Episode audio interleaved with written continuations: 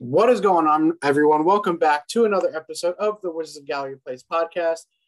Brennan here on the show. We're waiting on Damo to get in. We were having some complications with Discord, and now we moved over to Zoom. So we're trying to get everyone in here and on the same page, but we don't want to keep our special guest waiting too long. But welcome back to the podcast. Uh, Chase Hughes from NBC Sports Washington. Chase, what's going on, man? I'm doing well, man. Good to be back on with you. And I'm I myself am wondering where Damo is because I actually have a bone to pick with him about a tweet he sent. So I'm hoping that he comes back on so that I can explain. Ooh, all right, all right. Well, it, it involves hopefully... it involves a spoiler for a show that I watch. Oh, okay, okay, cool, cool, cool. So hopefully we'll get into all that uh, a little bit later. But I gotta ask you, and this doesn't have to be too long, because um, I'm sure you, have talked about it a bunch of times through articles and being on other podcasts, uh, TV. Uh, but but really quick, what's kind of been your uh, your your recap for the the season so far? Is it acceptable in hindsight? Is it disappointing? How would you kind of classify how things have gone? I would definitely say disappointing. I think that's a good word to use. Um, you know, after the uh, uh, off season where they made a lot of changes, um, I think everyone thought that the team had a chance to be better. Like I, I, didn't think their ceiling was higher, but I thought their floor was higher. And granted, they haven't you know bottomed out to 17 and 32, but right now, if you look at the standings, they have a worse winning percentage than they did last year uh, with Russell Westbrook and Bradley Beal and not much depth. And I thought the depth, I thought the coaching change overall would make them a better team. And, you know, they're trying to navigate a, a more difficult Eastern Conference. So that's a factor. Um, but just the way that things have transpired after that 10 and 3 start, um, they're not as good of a, sh- a three point shooting team as I thought they'd be. They're not anything close to the defensive team I thought they would be. So I think disappointment is definitely a good word for it. Yeah, I think so too. And I'm trying to be realistic because when we talked at the beginning of the season, I think the last time we had you on was um, at the beginning of it, but before the season started. And, I, and my prediction for the season was kind of, you know, th- there'll be a play-in team. You know, nothing will be um, like they'll be that good or anything like that. And certainly the, the way they started off and the way they've crashed down, I think you could argue is a um, tremendous disappointment indeed. And as I talk, we finally got our man Damo on here. Uh, Damo, what's going on, dude?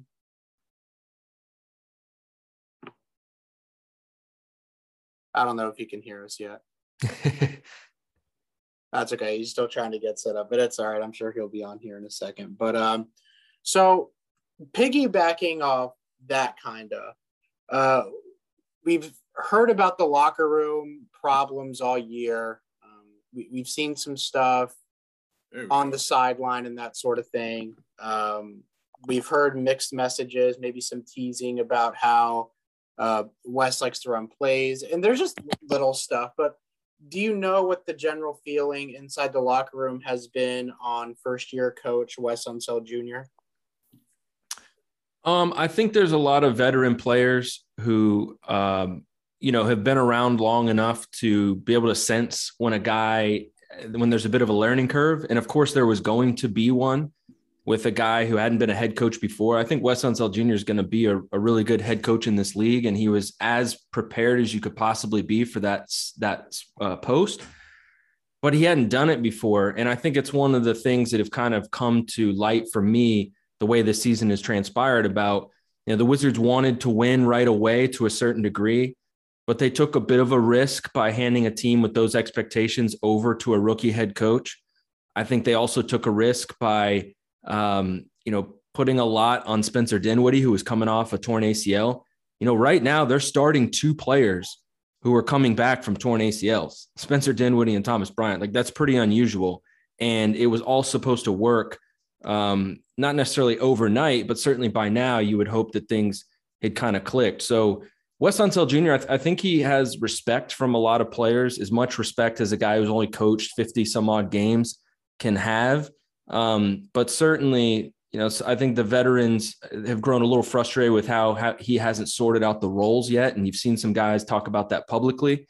Um, Montrezl Harrell the other day, you know, he had the, those great quotes about how the mood sucks with the team. But he also said something that was arguably more interesting about how they don't make any adjustments in the game He's like, we go in with a game plan and we stick to it. We don't make adjustments. And, you know, that was probably not a great reflection on Wes Unseld Jr. So I think he's going to be a good coach. I think he already is a pretty good coach, but he's still got some to learn because no one can step into a complicated job like that and be great at it immediately. Sure. Um, Damo, can you hear us now? Are you good? Yeah. Can you can you hear me? Yeah. Yeah. No, you're fine. Yeah. Yeah. Hey, Damo. By the way, I, I said this at the top of the show, man. I had a tweet of yours that I had a bone to pick with. Uh, you kind of had a semi spoiler about Ozark that you tweeted that kind of I was watching the whole oh, season. Oh yeah, I did. but hey, I was I was happy to find out because I thought it was a spoiler. Like, oh man, that person must have died, and they didn't end up dying. So I was kind of pleasantly surprised. But I watched that whole. It was the first part of the last season, right? I watched yeah. the whole thing with that tweet in mind, being like, "Oh man, did he spoil this for me?" yeah, yeah. Ruth was. Uh, I, I like Ruth, but yeah. Oh, she's a great character. Yeah, she plays that role perfectly. Yeah.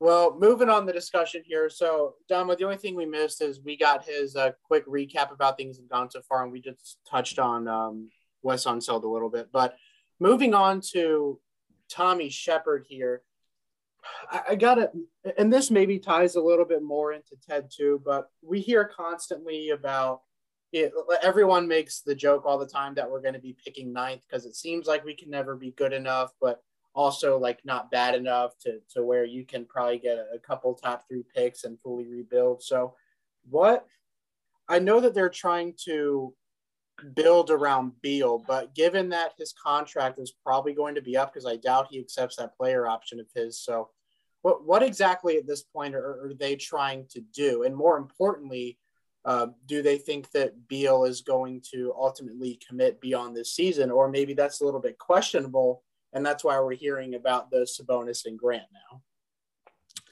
Well, I think they're trying to follow a plan that they set a few years back, which was keep their draft picks, uh, develop young players, create salary cap flexibility, and, you know, to a certain extent, they've done that. They haven't done like an A plus job at it, but they've made progress. It's just been incremental.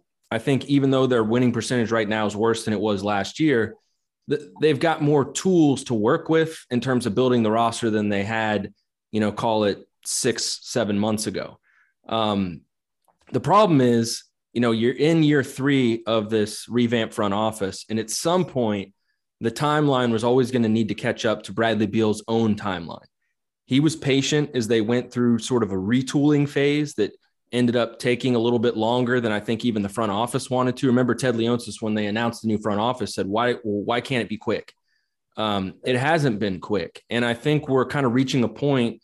And Bradley Beal, with his actions and his words, is reaching a point where they need to speed up the timeline, and that's kind of conflicting with what the front office has favored uh, these last few years, which is drafting young players and developing them. And um, I think it's illustrated a, a, few things to me. One is that that takes time. These guys don't figure it out right away. Like Deni Avdija is 21 years old. You know, he might be really good when he's 26, but that's five years from now, and Bradley Beal will be 33. So they got to match up the timeline. And I think the front office is going to have to figure out a way to do that without mortgaging the future too much, because a lot of these guys were around when Ernie was in charge and they learned hard lessons about you know trading your picks and uh, you know for short-term help like guys like Marcin Gortat and Markieff Morris, you can really limit the ceiling of your team. So I think that's the conflict they're dealing with right now. Uh, Damo, you got anything? I want to give you a chance to chime in here. Yeah, for sure. Uh, it's it's kind of you know just piggybacking off what Chase just said. Like it's kind of now the the rubber rubber meets the road time. Um, For sure. You know, you kind of you kind of gain the flexibility by getting off the 41 million uh, contract, and now you have some tradable assets. And you know, do you make the trade? Uh, you know, a trade or multiple trades to kind of get rid of some of, some of the redundancy in the roster and and kind of set an identity and path forward, or do you just stand pat and and you know, go into the draft, take another 19 year old and, and, and hope for the best. Um, I think they gotta, I think at this point they gotta pick a direction, which way they want to go.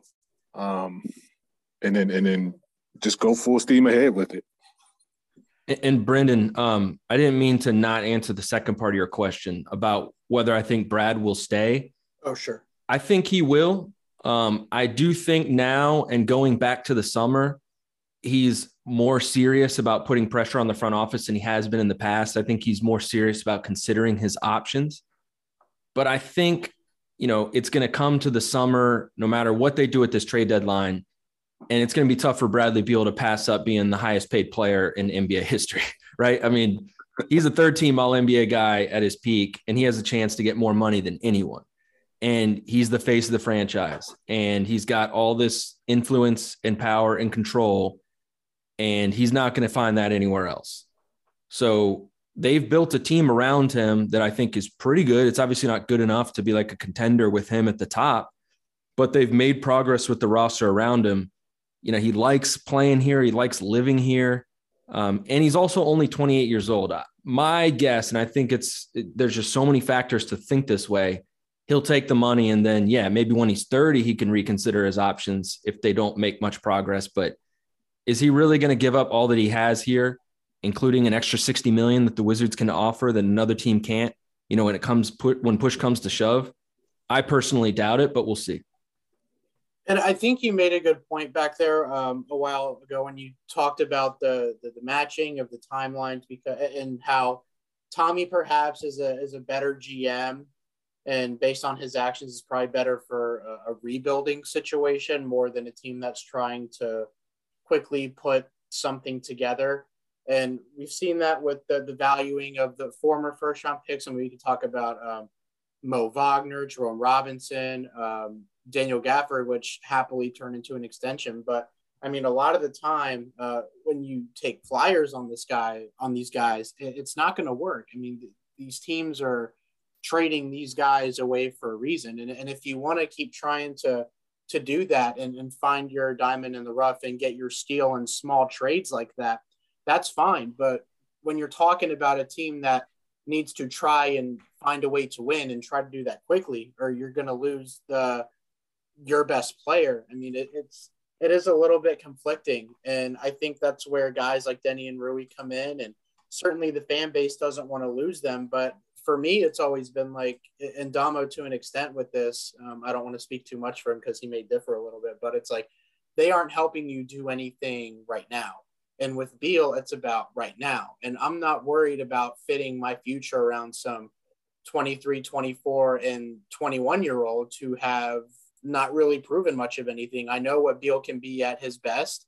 Um, I don't know what those other guys can be at their best. So I would rather put it together around him and try and make some moves. And this is the point of getting assets and tradable contracts, right? Like Montrezl Harrell, KCP. The point of getting guys like that, and along with Rui and Deni isn't to just hold on to them. They're called assets because they're assets that can help you bring in a bigger piece, ideally. And now that's not going to bring in a, a Karl-Anthony Towns or anything like that. But I think Sabonis at 19 mil is uh, is pretty fair. And we'll get into Sabonis in a second, but and Damo, I'll kick it back over to you for a second, just to, uh, if you wanted to follow up on anything I said. But um, I mean, to me, that's that's kind of the the. It's hard to pick what the front office and the owner actually want to do because it's like they're living in two different worlds. And for the longest time, we've been saying they need to pick a lane. They need to pick a lane, and it seems like they just really haven't. Yeah, I mean, I, I said this on Twitter earlier. Um, I think it's almost identical to the situation the Chicago Bulls were in last year. Um, before they made the Vucevic trade, they were 19 and 24. They were out of the play-in. Um, they made the trade, um, you know, and at the time their youth was kind of, you know, questionable. They had Coby White. They had just took Pat Williams.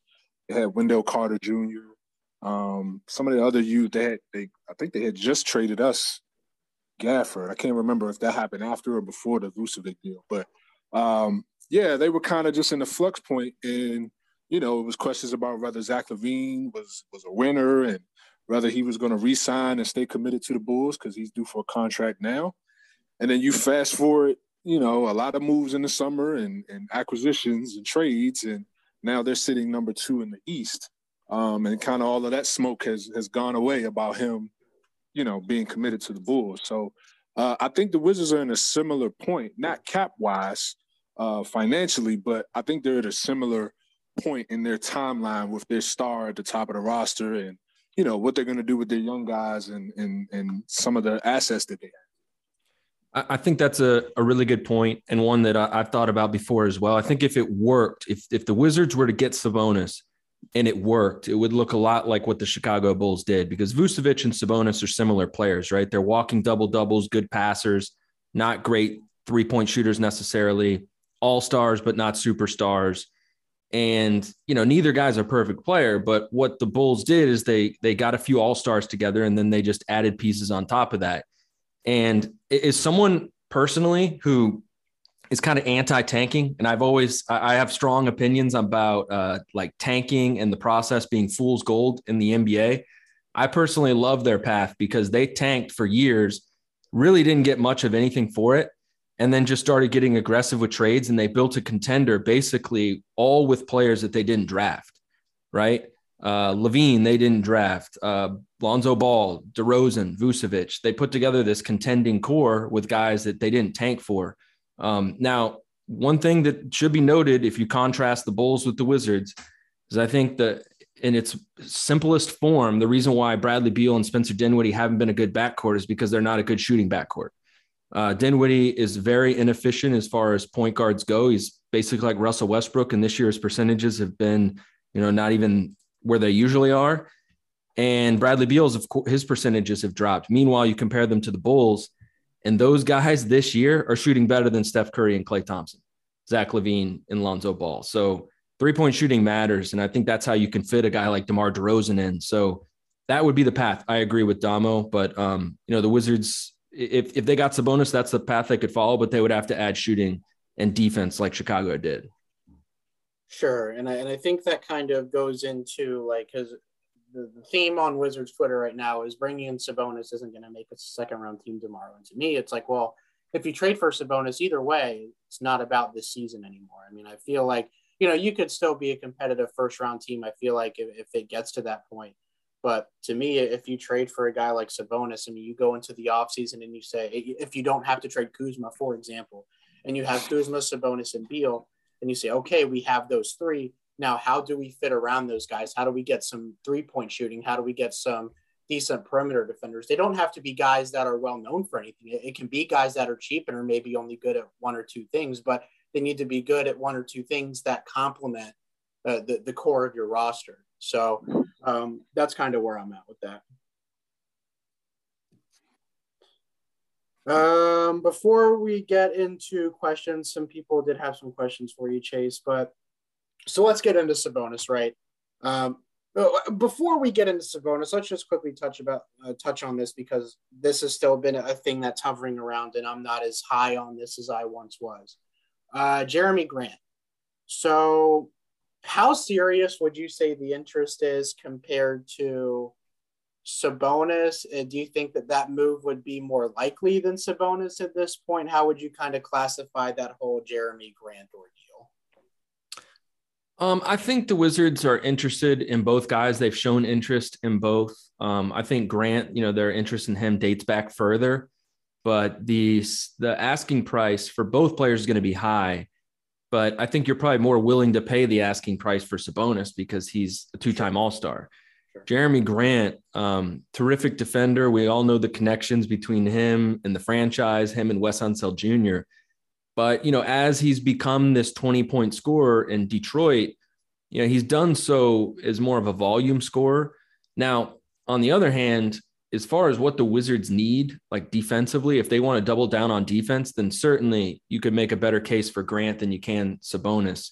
Um, so I think the Wizards are checking in on both guys, um, but the the asking price for both I think is high. And in the case of Detroit and Jerami Grant, it might require some draft capital that I don't know if the Wizards can produce at this point. They've got this weird situation, as we all know, um, with their draft picks, where they've really they've only committed one first round pick and it may end up being two second round picks, right?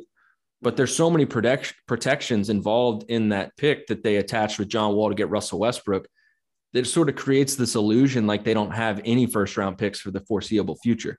Once that pick conveys, the Wizards will be in a really good spot in terms of trade making their next trade. It's just they got to wait until it does convey. Um, so I, I think it's fairly equal in terms of their interest in both those players, but the fit for what they could offer might be better with Indiana. And that's not to say that they can pull off a deal for Sabonis because um, just put your, I would say to any Wizards fans who, who want Sabonis, put yourself in the Pacers' shoes and like, would you accept what the Wizards can offer for a guy who's 25, two-time All-Star, only making 19 million for the next few years and hasn't asked out? And also, the Pacers are already losing. They have the fifth worst record in the NBA. It's not like they have to get rid of him to get a top draft pick. So I think if you just consider all the factors and the fact that Kevin Pritchard is the same guy who traded Paul George for not one but two guys who ended up becoming all stars, Sabonis and Victor Oladipo. Um, you know, it's going to be tough to pull off that deal. I think whether the Wizards are willing to give up what it takes or even have what is required uh, to get a guy like that. So I think it's going to be tough to get either player. And long story short, I think the interest is fairly equal in both, but I think Bradley Beal would love to play with Domantas Sabonis. That's what I hear. So maybe that would tip the scales in his favor. Uh, do you think that the what the Magic did last year at the deadline may kind of affect any offers that the Pacers may get for a guy like Sabonis? I mean, we talked about the the Wizards wanting in on Vucevic last season, and it, it seems like in hindsight that that's something that the Wizards could have put together to to make a competitive offer. You know, in some situations at the time, if not better.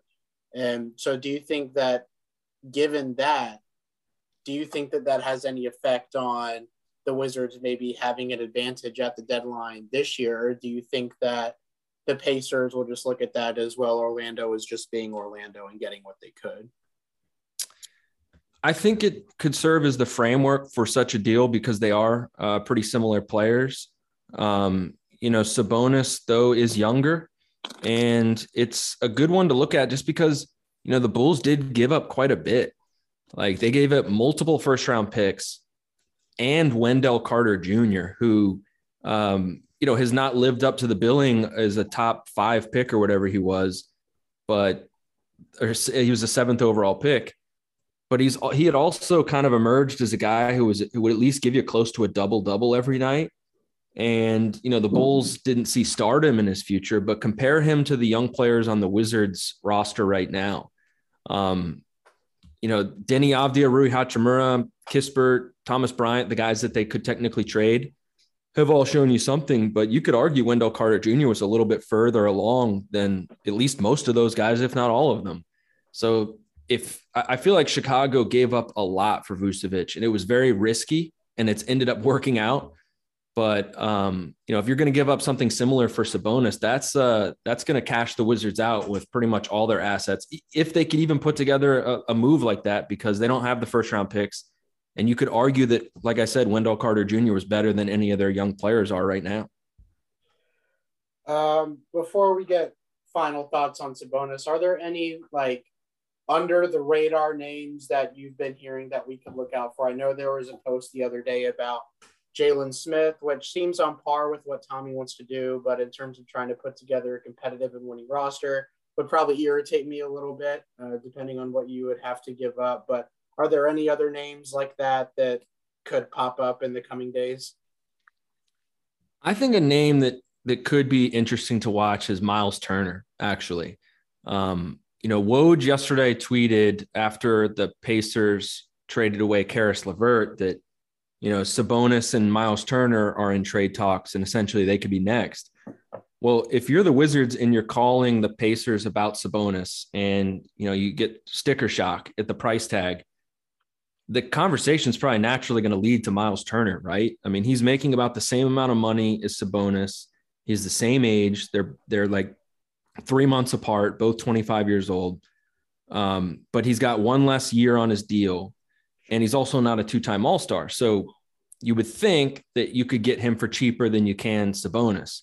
He's not as good as Sabonis, but what he does fits perfectly with what the Wizards need, more so than Sabonis. If you're just talking about immediate needs, right? He's the best shot blocker in the NBA. Like three out of the last four years, including this year, he's led the league in blocks per game. Now, he's not the best rim protector. That's a slightly different thing. But in terms of just blocking shots, he's really good. And I was talking to someone the other day at the Wizards game, an agent who's just a longtime league insider, and he made a good point to me that um, the Wizards have three solid centers, but it's questionable if any of them is a starting center in this league, at least at this point. Like I think sure. we've seen Thomas Bryant thrive in the backup role. They put him in the starting lineup, not as good. Daniel Gafford was amazing as a backup last year, becomes a starter, not as good. We all know Montrezl Harrell, that's his role. They could upgrade that position in the starting lineup. And Harrell would give them shot block, or I'm sorry, uh, Miles Turner would give them shot blocking. And he's also a pretty good three point shooter. He can shoot like 35% from three. So if you're telling me I could get him for cheaper, maybe even substantially cheaper than Sabonis, and if you just add it all up, the Pacers probably have more incentive to trade him because he's only got one year left on his deal. I, am thinking maybe Miles Turner is the guy instead of Sabonis. What do you guys think about that? Dom, I'll let you take this. Yeah, that that's interesting. I mean, I was uh I was a big fan of of Miles Turner. I thought he was the perfect perfect five to put next to uh, John Wall when, when, John Wall was here. Mm-hmm. Um, guy that can block shots, he can run run a little bit, and he can stretch out to the three point line. Um, my my my concern with him is his rebounding, um, because you know for a guy as big as he is, his rebounding numbers are well below par. Uh, but I, I, wonder if that's a, a, case of just how he's used offensively. He's a he's much more out on the perimeter shooting jumpers and threes, while they have Sabonis in the paint, kind of gobbling up all the rebounds. So I wonder if if he was here, he was playing more of a traditional, you know, five man role here, where his re- rebounding numbers go up.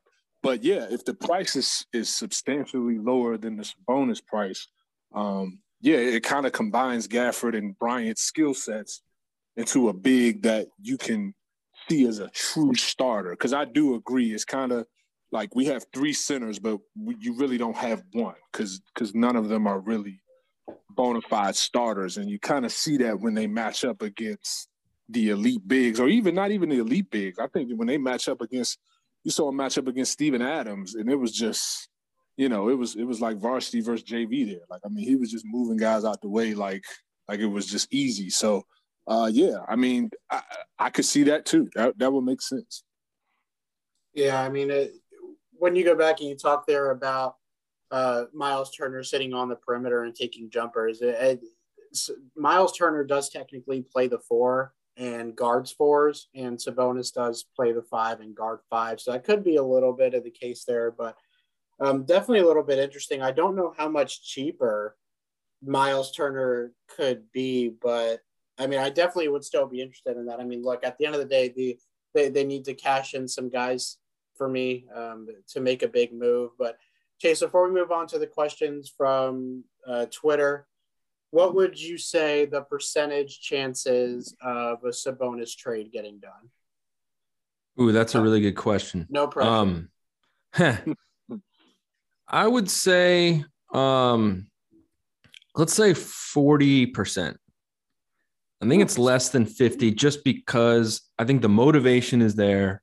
I think the pressure is there. Um, but coming up with a commensurate offer, I think, is going to be difficult.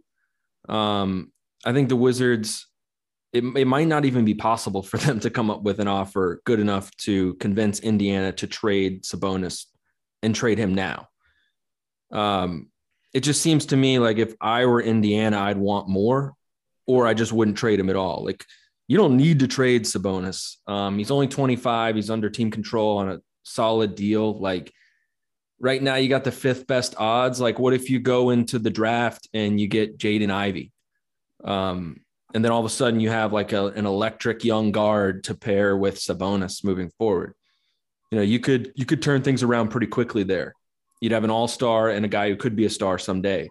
Um, so if I were the Pacers, I'd hold out, and I think Kevin Pritchard will do that.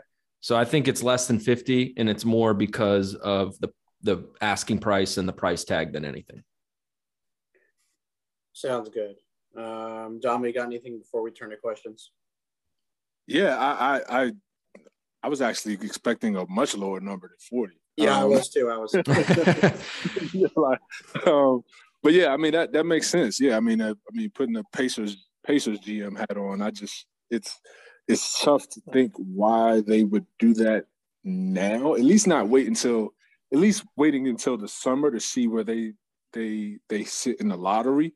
Um, Because um, if they what if they get the number one pick? You know, and, I, and I'm looking at the top of the draft.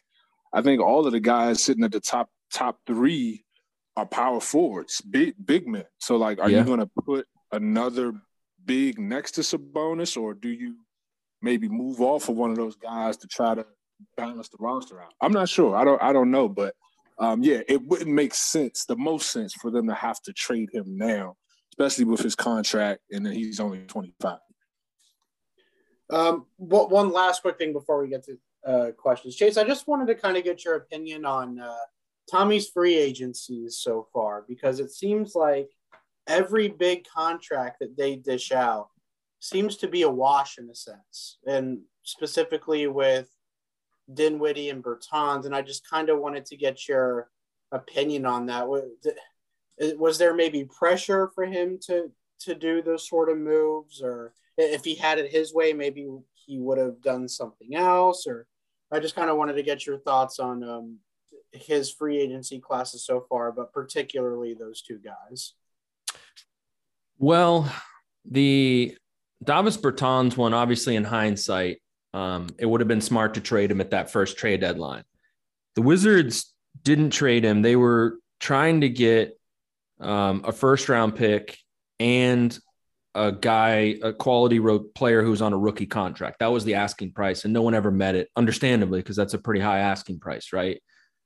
So they resigned him, and the whole hope was to continue playing um, an offensive style where three point shooting was going to be really important and pace was going to be important.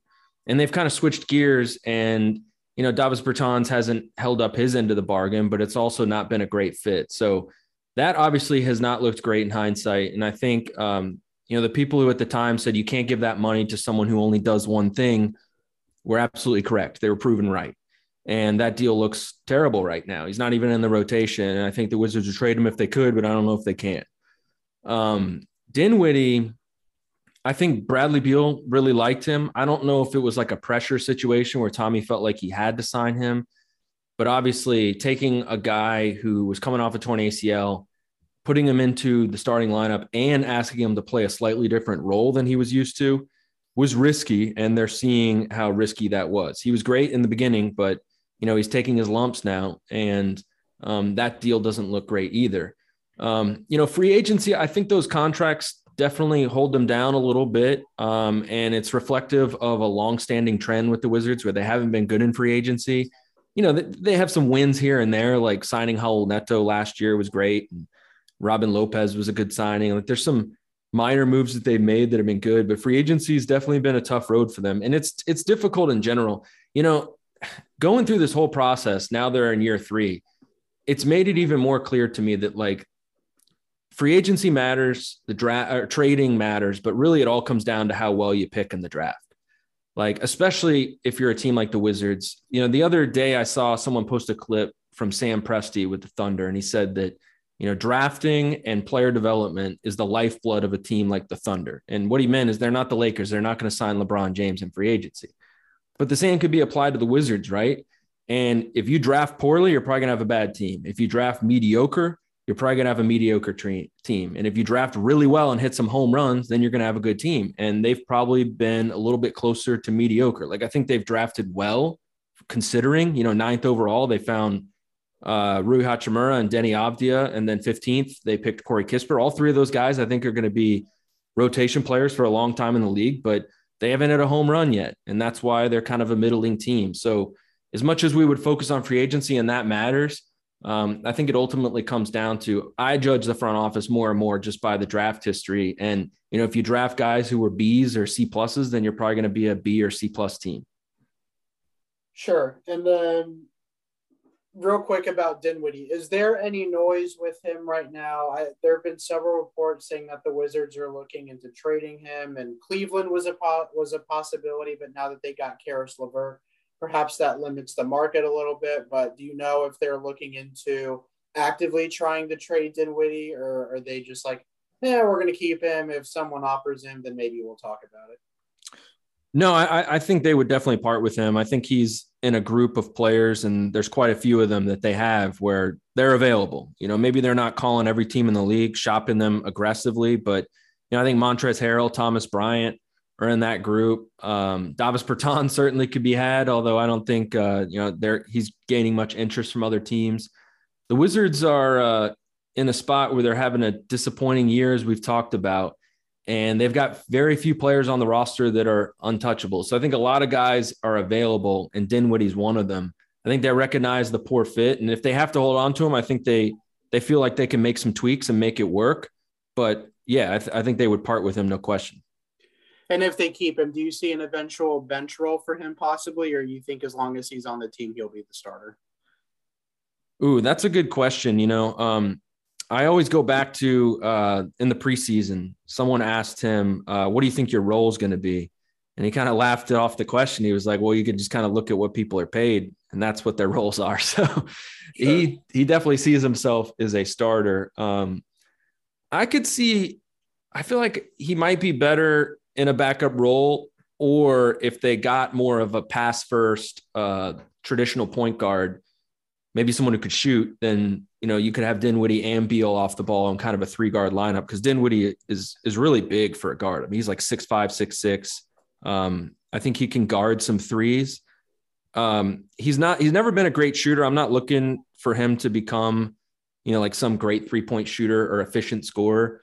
I think defense is going to be a big thing for him moving forward because he was a pretty good defender in, in Brooklyn. And I think that's something that the Wizards were hoping to get more out of from him coming over, and he just hasn't been very consistent in that regard. And you know, maybe coming off a surgically repaired knee isn't the the most ideal thing if you're going to be relied upon heavily defensively because it's already hard enough to stay in front of NBA point guards. Sure. All right. Let's move on to some questions here so we can get Chase out of here. Um, number one from at the voice of Evan. With the Wizards both having a losing record and only being four and a half games uh, behind the six seed, which direction do you believe the team should go at the deadline? That's a that's a good one. Um, I think they should go forward, um, but I think they and I've been saying this for a while. I might have said this the last time I was on this podcast. Like we've talked about picking a lane. I think the lane should be aggressively going forward. Like hit the gas, make a big trade, mortgage the future a little bit, and you know, you got Bradley Beal. He's he was all NBA last year. He's 28 years old. You're paying him a lot of money. Like you're kind of stuck in the middle. And I'm more in favor of building around him than tearing it all down. So that's what I would do. Um, whether it's Sabonis or someone else, I think generally speaking, that's what they should do. Okay. Um, at the guy underscore VM three seven zero. Uh, why Ted is so insisting in staying mediocrity and is not willing to take risks for a higher ceiling outcome in a rebuild. Uh, the arena is already half empty. Fans are tired of seeing the eight seed chase and seem ready to rebuild more than ever.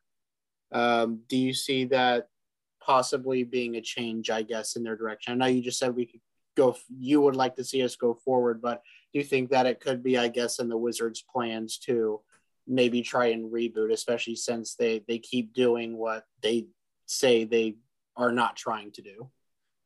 Yeah, you know, it's interesting because I, I, know the quote everyone references, which is "We will never ever tank," and that sounded like forever, right? Um, but I don't think he's against tanking forever. I mean, I talked to him over the summer. Uh, was it no? I guess it was the summer before. I interviewed him uh, over the phone about John Wall. And, you know, he ended up going into some big picture stuff about his just a philosophy about building a team. And he said that even though, you know, it didn't really work out with John Wall, Bradley Beal, and Otto Porter, he still believes in building teams through the draft because when he took over the Wizards, he said that he did a bunch of research about how NBA title teams are built over the course of history and most of the best teams were built through the draft. And you know, to a certain extent, it's true. Like you know, the Spurs drafted Tim Duncan, the Bulls drafted Michael Jordan, the Lakers drafted uh, Kobe Bryant. Um, you know, to to in the you know in the Warriors drafted Steph Curry. That that that is true. So I think he still believes in building through the draft. But you know, there's another quote that from him years ago. I forget which year it was. I think it was like one of the years that the Wizards were in the lottery throughout their rebuild, and he mentioned how the team had lost money the year before. They were one of the f-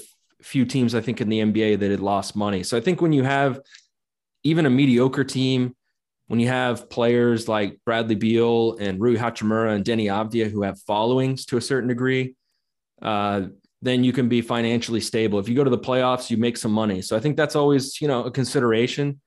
Um, and I think Bradley Beal, Ted Leonsis sees as someone that throughout the context of franchise history is pretty rare and how good he is. And they don't want to let him go because they know how hard it is to find just a player as good as him. So I think those are all factors. I don't think he's against going through that rebuild through the draft phase someday. I just don't think he's ready to go back there because I think it was a tough time for the franchise going through the rebuild that they had, where they got Wall, then Vesely, then Beal, then Porter. It took a long time, and I don't think that it, they did very well financially throughout that time. And I, I don't think he wants to go through that experience again anytime soon. Sean at I Don't Sing One, what has been your favorite moment this season covering the Wizards? Oh, you know what? I think that's an easy answer. I think it's Jaime Echenique uh, making his debut. Sure. Um, I was able to get to the arena early that day and spot him and sort of break the story that he had been called up. So that was cool for me. And I had talked to him in the preseason because it, when the Go Go were in training camp, I went to Go Go training camp and I wrote a feature on him, and his story was amazing. So I'd kind of known what was going on um, and what it would mean if he made his debut. I don't think any of us realized how cool it would be in his post game press conference, where you know we ask him the first question and he's immediately crying.